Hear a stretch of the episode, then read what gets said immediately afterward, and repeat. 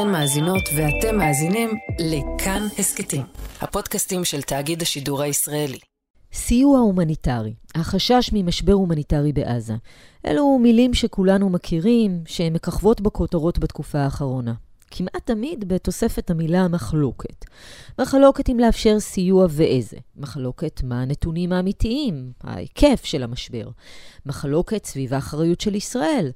וגם המחלוקת שעלולה להיות עם ארצות הברית. שם מודאגים מאוד, מה שמשליך באופן ישיר, על שעון החול המדיני שמרבים לדבר עליו. זה שמעניק לצה"ל אורך נשימה להמשך הפעולה ברצועה. זמן הוא פונקציה של מניעת משבר הומניטרי, משבר של מגיפות שתפגענה בשני מיליון אזרחים, גם ברבבות החיילים שלנו, שהם לא חסינים ממגפות, אם יש דיזנטריה ויש קולרה וכהנה וכהנה, דברים שיכולים להתפתח במקום שבו אין סניטציה. זה ראש המטה לביטחון לאומי, צחי הנגבי, בתחילת השבוע בריאיון אצל עמיתנו יואב קרקובסקי ויגאל גואטה בכאן רשת בית.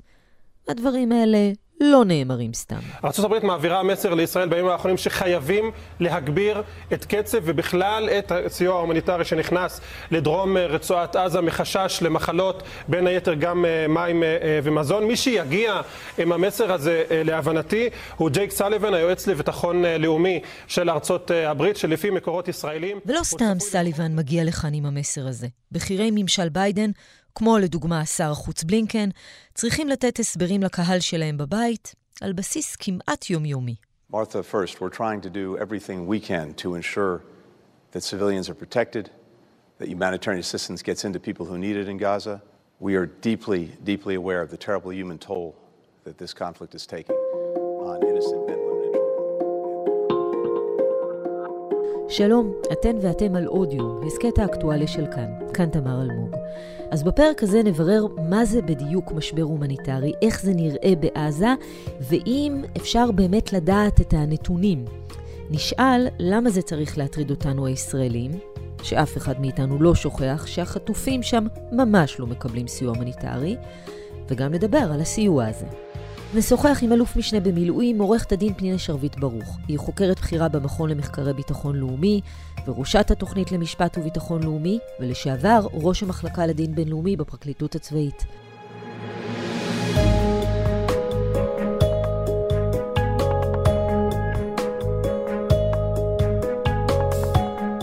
אלוף משנה במילואים, עורכת הדין פנינה שרביט ברוך, שלום. שלום. לפני שאנחנו מדברות על סיוע הומניטרי, בואי נדבר על מה זה משבר הומניטרי. משבר הומניטרי, הכוונה היא שבאיזשהו מקום האוכלוסייה אין לה את האמצעים שהיא צריכה בשביל להחזיק את עצמה. יש גם כל מיני סטנדרטים מקצועיים של האום, מבחינת רמות של מזון, מים, טיפול רפואי וכל מיני סטנדרטים אחרים שמגדירים מתי מקום נחשב במצב של משבר, כך שזה באמת איזשהו מבחן יחסית אובייקטיבי, אם כי לא מדויק לגמרי, כי יש איזשהו פער בין מצב שבו ממש יש רעב, אנשים מתים מרעב או מצמא או ממחלות, לבין מצב שבו אנשים יש להם את המינימום הנדרש לחיים טובים, סבירים. באמצע יש איזשהו מנעד, אבל כל האמצע זה באמת המקומות שבהם יש כבר משבר. אז בעצם זאת לא הגדרה חד משמעית כמו שאת אומרת, וזה גם עניין של רמות שונות. נכון, יש אנשים שזאת המומחיות שלהם לנתח ולהעריך, אבל כמובן שכן, זה משתנה ממקום למקום, גם לפי העונה, כן, אם חם או קר, אז יש עוד אלמנטים שנכנסים פנימה. בסופו של דבר מסתכלים על התנאים בשטח, הם גם יכולים להשתנות מתא שטח אחד לאחר. כשמדברים על רצועת עזה, יש אזורים שונים שבהם גם מצב הוא שונה, וכך להעריך אם יש או אין משבר. וכאן נכנס גם העניין שיש חוסר בהירות לגבי העובדות מה קורה ברצועה. נכון. יש גורמים שנמצאים בתוך הרצועה, גורמים בינלאומיים, שהם נותנים דיווחים. העניין הוא שהרבה מהם גם מתבססים על מקורות, או שהם בעצמם עובדים בשביל הארגונים, אבל הם בעצמם פלסטינים, אז הם גם בעלי אג'נדה, או נגיד ככה, או שהם מתבססים על מקורות פלסטינים שהם בעלי אג'נדה. יש מקומות שבאמת לא כל כך ברור מה קורה בהם, כי יש גם בעיות תקשורת, כך שהתמונה עצמה היא לא תמיד חד משמעית, וגם לא תמיד מה שיוצא החוצה זה באמת המצב, אבל יש, יש גורמים מומחים, בצבא יש גם את הצבא, במערכת הביטחון, את תאום הפעולות בשטחים, שיש להם אנשים שבאמת מומחים לדבר הזה, ועוקבים כל הזמן על המצב בשטח ככל שהם יכולים, גם דרך המקורות שלהם, גם כאמור דרך המקורות הבינלאומיים, כדי לעשות את הערכה של המצב.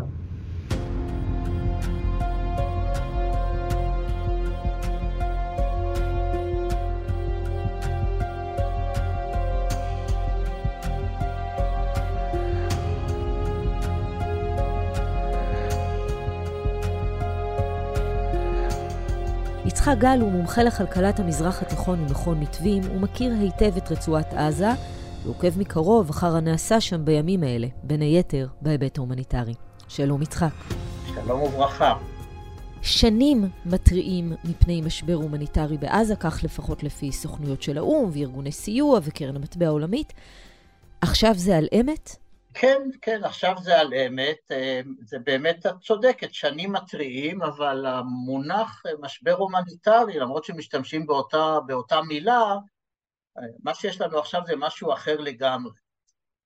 משברים שהתריעו בעבר זה משברים, אפשר לקרוא לזה משבר רך, זאת אומרת, זה, זה מצב של, של אוקיי, אין מספיק מים, מקורות המים מומלחים או מים מזוהמים, אז מטפלים, יש אפשרות לטפל בדרך כזאת או אחרת, וזה מה שבאמת עשו במהלך השנים, על ידי פעילות סיוע בינלאומי מאוד מאוד מסיבית לעזה, אז איך אומרים, העניינים הסתדרו פחות או יותר, ואנשים חיו, אמנם ברמת חיים מאוד מאוד נמוכה, הכנסות נמוכות, אבל חיו, לא היו אנשים רעבים ולא אנשים מתו מצמא.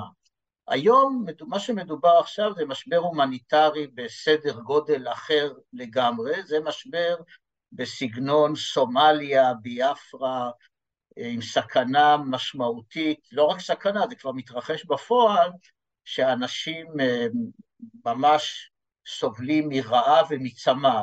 בתקופה של ההפוגה שהייתה עכשיו, אז סוכנות המזון של האו"ם עשתה סקר, והיא מצאה, שאצל האוכלוסייה של העקורים, שזה עוד מעט מתקרב לשני מיליון עקורים שמסתובבים בדרום הרצועה, כמות המים היומית הממוצעת לבן אדם, היומית, ליטר וחצי, ליטר וחצי מים לשתייה, לרחצה, לבישול, זה כמות המים היומית שיש לבן אדם, שזה כמובן לא מספיק, וזה צמא, וזה גם לא מתחלק באופן שוויוני כמובן, ואז יש לך עשרות אחוזים מהאוכלוסייה סובלים מצמא או שנאלצים לשתות מים מזוהמים או, או להשתמש במי ים.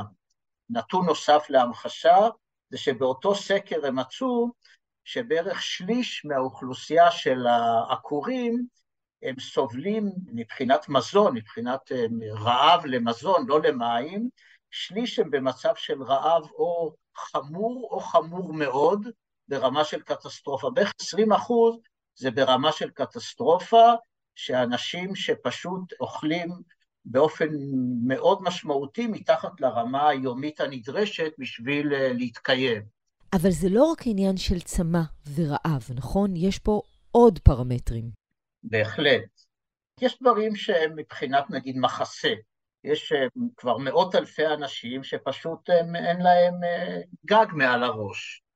או שמצטופפים בתוך, יש משהו כמו מאה וחמישים מקומות ריכוז ש, שאונר"א בעצם מנהלת אותם, והם צפופים באופן שכבר אין מקום להכניס עוד אנשים, אז יש כבר ברמה של מאות אלפים, מאתיים, אולי שלוש מאות אלף אנשים שפשוט אין להם גג מעל הראש, ו, ונמצאים ברחוב או במדבר או בכל מיני מקומות, וכמובן יש את הבעיות הבריאות שהן תוצר לוואי של הסיטואציה הזאת, אנשים לא מתרחצים, אנשים שותים מים מזוהמים, אז יש יותר ויותר תחלואה כבר של מחלות מעיים, מחלות נשימתיות, במיוחד כמובן ילדים. עדיין זה כנראה לא ברמה של מגפה, זאת אומרת המונית, אבל זה התחלה, זאת אומרת אם זה לא יטופל ב...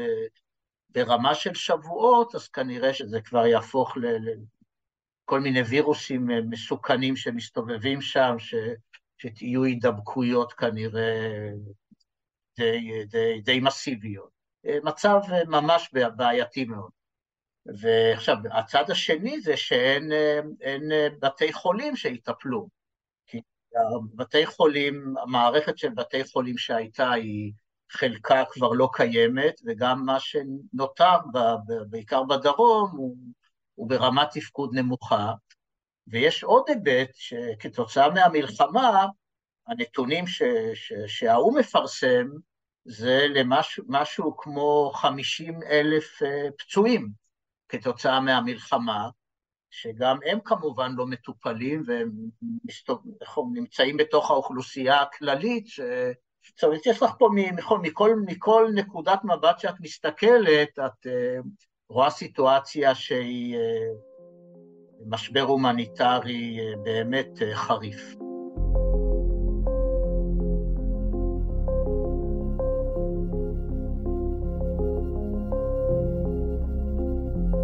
אז זה לגבי המשבר. עכשיו בואי נדבר אלוף משנה במילואים, עורכת הדין פנינה שרביט ברוך, על הסיוע. מה המחויבות של ישראל, אם בכלל, במצב של עזה היום? אז בואו נתחיל בהגדרה של מה הייתה המחויבות שלנו כלפי עזה לפני, אוקיי? לפני השבעה באוקטובר, וכאן יש פער, יש גורמים מסוימים בעולם שהמשיכו לטעון שעזה היא בעצם שטח כבוש על ידי ישראל, למרות ההתנתקות, למרות שאנחנו לא נמצאים שם, ואז אם אנחנו כובשים של השטח, אנחנו אחראים בעצם לרווחת האוכלוסייה שם. אם מישהו עושה את זה בשבילנו, או עושה את זה לא בשבילנו, עושה את זה ומקבלים את מה שהם צריכים, זה בסדר, אבל אם לא, אז אנחנו אמורים לספק את זה. זאת גישה שהרבה בעולם נקטו בה יותר מטעמים פוליטיים, כן? משיקולים של החיבור של עזה ויוש, מיחידה טריטוריאלית אחת, או מתוך איזושהי תפיסה שעזה נמצאת בבלוקדה ובשליטה, כל המעטפת החיצונית היא בשליטה של ישראל, ולכן זה מטיל עלינו אחריות.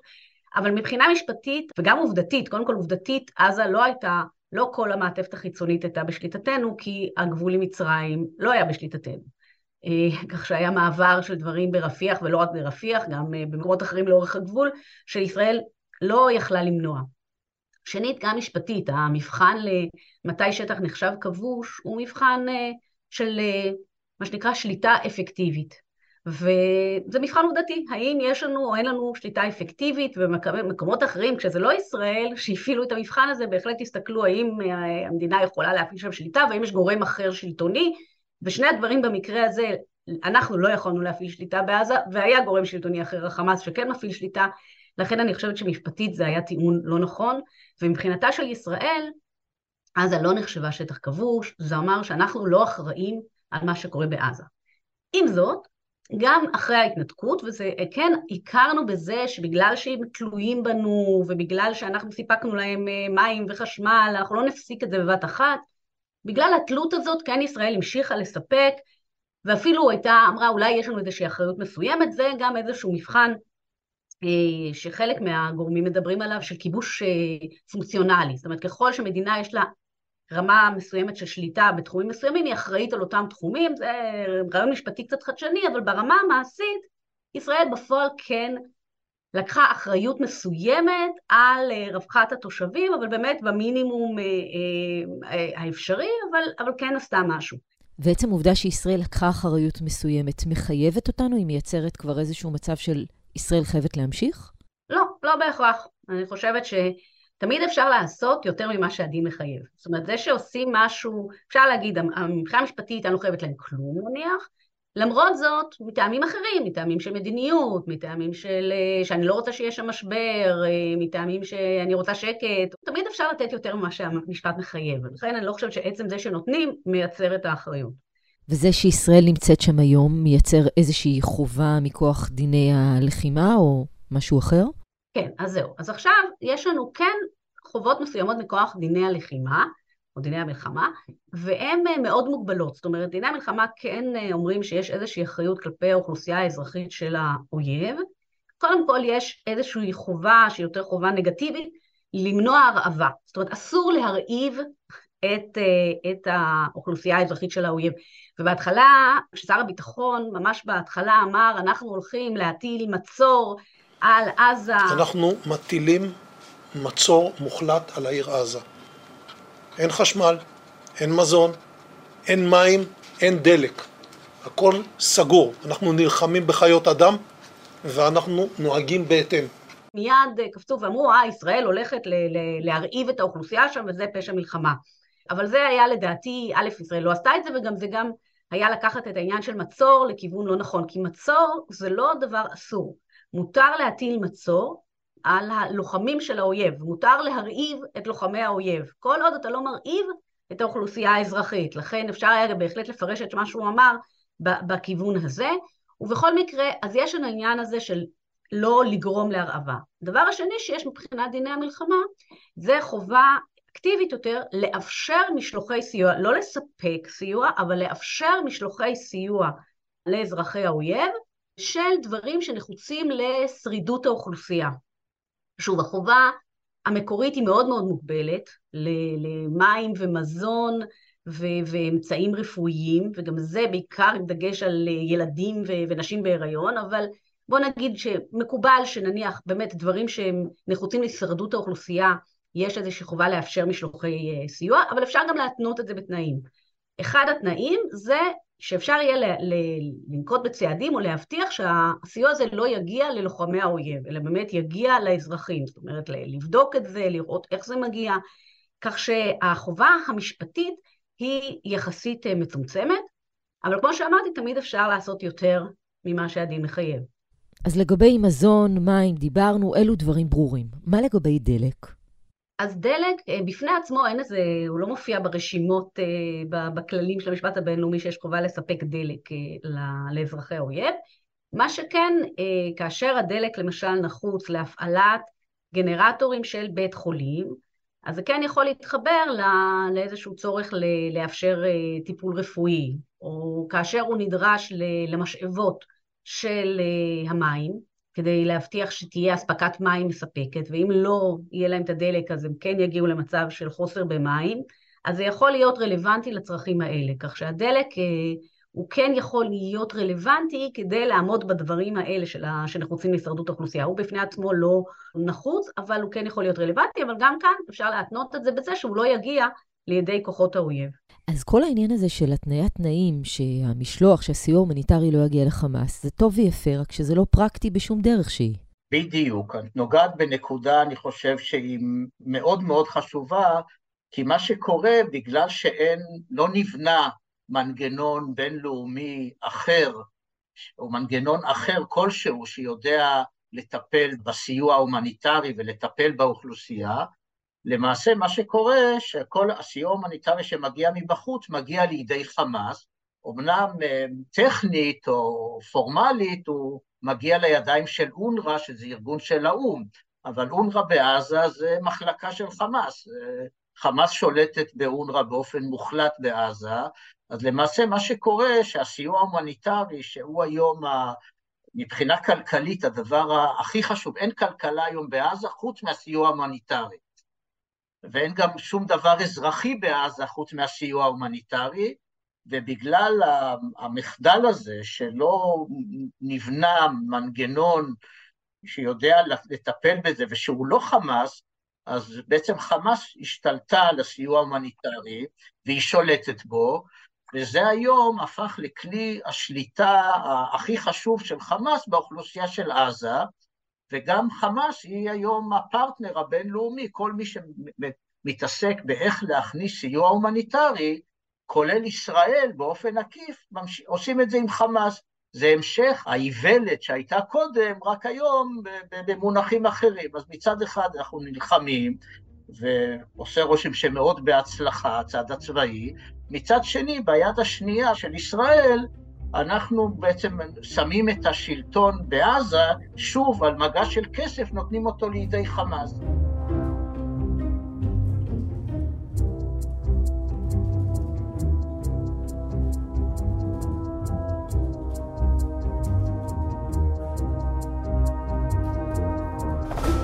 אז אמרנו שיש שם משבר הומניטרי אמיתי, שזה סרט אחר לגמרי. אמרנו שהסיוע הומניטרי מצד שני הוא תפי חמאס לחלוטין. השאלה, מה, מה עושים? אתה אומר המשך האיוולת, המשבר הזה הרי משפיע על ישראל בסופו של דבר. בהחלט. עכשיו, מה, מה שצריך לעשות הוא, הוא, הוא ברור, וכבר היום כל העולם אומר את זה, חוץ מאשר ממשלת ישראל. כל העולם אומר, בואו נבנה איזה מנגנון בינלאומי, שבתוכו משולבת גם הרשות הפלסטינית בדרך כזאת או אחרת, ויש הסכמה היום בעצם של כולם בעולם, כולל הרשות הפלסטינית כבר, והם אומרים את זה אפילו בריש גלי, כולל העולם הערבי שאומר את זה בצורה פחות מפורשת, אבל זה אומר את זה, וכל השחקנים הבינלאומיים אומרים בואו נבנה איזה מנגנון. זה חלק מהשאלה של היום שאחרי, שממשלת ישראל בורחת ממנה, וכולם מדברים על זה, ואיך אומרים, הפרק הראשון ביום של אחרי, זה איך מנהלים את הסיוע הזה, באופן שהוא לא נעשה על ידי חמאס, אלא על ידי איזשהו מנגנון אחר, בינלאומי כלשהו, שתופס על זה פיקוד, על, ה, על הניהול של הסיוע, ומוציא ככה את הכוח הזה מידי חמאס, וגם מאפשר בעצם לנהל באופן אפקטיבי את הסיוע, כי מה שקורה היום, כיוון שזה בידיים של החמאס, חלק גדול, של, חלק לא קטן של האוכלוסייה, לא, לא, אף אחד לא יודע כמה, חלק משמעותי של האוכלוסייה, לא מקבל סיוע, כי חמאס, הוא, הסיוע הזה נחמס על ידי חמאס. בסוף, או אולי בעצם בהתחלה, יש פה גם את העניין שמנסים למנוע משבר הומניטרי, גם מתוך מחשבה על המשך הלחימה של ישראל שם. נכון, אז, אז מה שחשוב זה שהמשפט, המשפט הוא, הוא חשוב כמסגרת, אבל יש הרבה מאוד שיקולים אחרים. לישראל יש אינטרס אה, למנוע משבר הומניטרי בעזה, משני טעמים עיקריים. הטעם הראשון הוא, ברגע שיש משבר הומניטרי ותמונות קשות שיוצאות החוצה, דעת הקהל העולמית אה, גוררת אה, לחץ על ישראל, ומה שחשוב זה שזה חשוב גם מאוד לממשל האמריקאי. הממשל האמריקאי נתון תחת לחץ של דעת הקהל האמריקאית, וזה גם חשוב לו בפני עצמו, ולכן הנושא הזה עולה כל הזמן מבחינת, בעיקר הממשל האמריקאי, למנוע משבר הומניטרי, ולישראל חשובה מאוד התמיכה האמריקאית. אני לא בטוחה שהציבור מספיק מבין כמה זה חשוב, כמה זה אחד המרכיבי הכוח, העוצמה, המרכיב המרכזי ביותר היום בביטחון הלאומי באופן כללי, וספציפית במסגרת המלחמה הזאת. אז אנחנו לא להתחשב במה שהאמריקאים אומרים, זה פשוט חוסר אחריות משווה, כי אני שומעת את הרעיונות האלה, הם פשוט נובעים מבורות לדעתי. וגם משבר הומניטרי בפני עצמו, אם יתחיל רעב, אם יתחילו מחלות, זה גם מקשה בסופו של דבר על הפעולה הצבאית. קודם כל מחלות, ככל שיש, יכולות גם לעבור לחיילים שלנו, כן? ול, ולתוך ישראל, כך שיש לנו גם אינטרס לעצמנו ולכוחותינו, שלא לא יהיו שם למשל מחלות, שיהיו מספיק, שיהיה מספיק מים. יש גם את השיקול של החטופים, אם יהיה רעב, גם הם לא יקבלו אוכל. אז יש עוד שיקולים מעבר למה שהיעדים מחייב, זה במישור העכשווי, ויש את המישור היותר רחוק. בסופו של דבר יש מה יהיה ביום שאחרי. אז צריך שיקום מסיבי, אז תהיה במצב מאוד קשה, וישראל עדיין תהיה שם, בטח בשלבים הראשונים, ואנחנו נצטרך להידרש לדבר הזה. המחשבה שאנחנו, שזה לא ענייננו, ופשוט נצא ו... או נמשיך בפעילות ביטחונית, אבל מה שיקרה לאזרחים לא, לא רלוונטי לנו, אני חושבת שזה איזשהו ניתוק מהמציאות, ולכן אה, כדאי כבר עכשיו לחשוב קדימה ולשמר אה, אה, איזושהי, אה, אה, כל מיני אמצעים אה, שנחוצים, כמו אה, מתקני התפלה או מתקני ביוב, אה, אלה דברים שהם רלוונטיים גם ליום שאחרי, וחשוב לנו שהם ימשיכו לפעול כבר עכשיו, וגם לא, לא להיכנס למצב שהאוכלוסייה במצב כל כך קשה, זה ייפול, הנטל הזה ייפול עלינו בסופו של דבר. ויש עוד נקודה, יצחק גל, שזה סיכון אפשרי של היחסים עם מצרים. בהחלט, מצרים היא נקודה מאוד משמעותית, כי הפחד הגדול של המצרים זה שיהיה נהירה, יהיה איזשהו פריצה של הגבול המצרי, ועשרות אלפים, אולי מאות אלפים אנשים רעבים, יפרצו את הגבול לתוך שטח מצרים. המצרים אגב עושים מאמץ גדול למנוע את זה, הצבא המצרי שם מקים חומות וסוללות, ו- וכוח צבאי גדול מצרי עומד על הגבול למנוע מצב כזה, זה פחד מאוד גדול שלהם. ואם זה יקרה, ו- ו- ואם ישראל תהיה זאת ש- שתואשם שבגללה זה קרה, המצרים לא, מבחינת מצרים זה סיכון ביטחוני, זה סיכון פוליטי, זה משהו שמאוד מאוד פוחדים ממנו, והם מצפים מישראל שישראל לא תהיה זאת שדוחפת או אדישה לדבר הזה. לסיכום, גם בעניין הזה, ישראל מוצאת את עצמה עם בחירה בין ממש גרוע לגרוע ממש. הדבר המתסכל בעניין הזה, שיש נתיב ברור, ישראל נקלעת לתוך המצוקה הזאת של בחירה בין דבר וחולרה, אם מותר להשתמש בזה, בגלל שהיא פשוט לא עושה את הדבר המתבקש, לשתף פעולה עם הקהילה הבינלאומית, למצוא פתרון שהוא הגיוני ו- ויחליף את שלטון חמאס.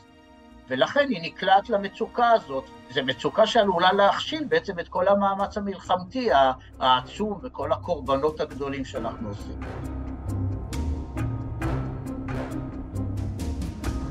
יצחק גל, תודה רבה לך שהיית איתנו. תודה רבה לכם.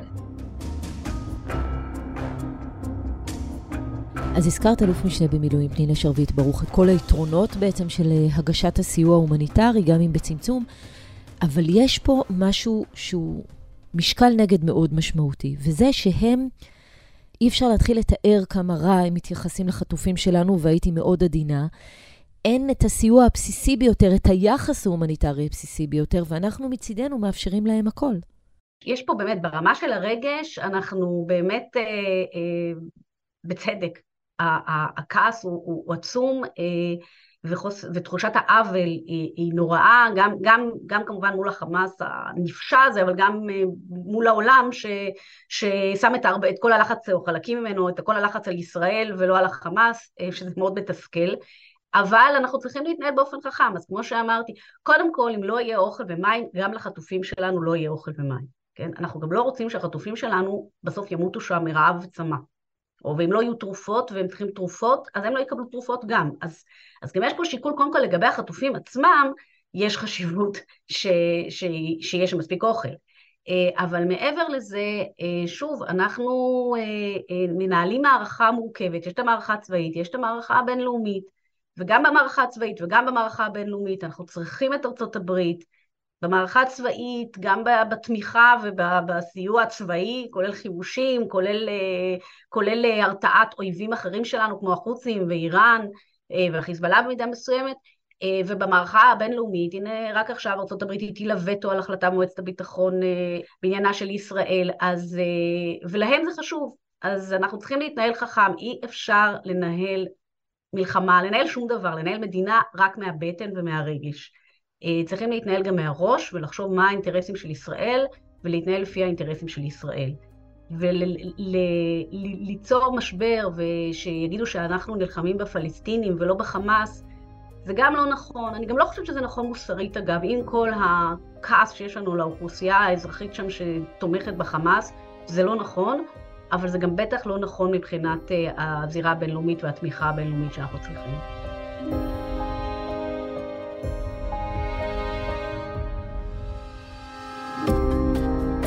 אלוף משנה במילואים עורכת הדין פנינה שרביט ברוך, תודה רבה לך. תודה לך.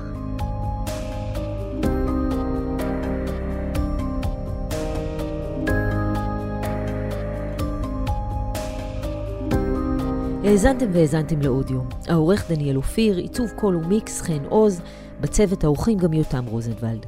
פרקים חדשים של אודיום עולים בכל ראשון, שלישי וחמישי, לכולם, ולעוד הסקטים מבית תאגיד השידור הישראלי אפשר להזין ביישומון כאן, באתר שלנו, או בכל יישומון הסקטים.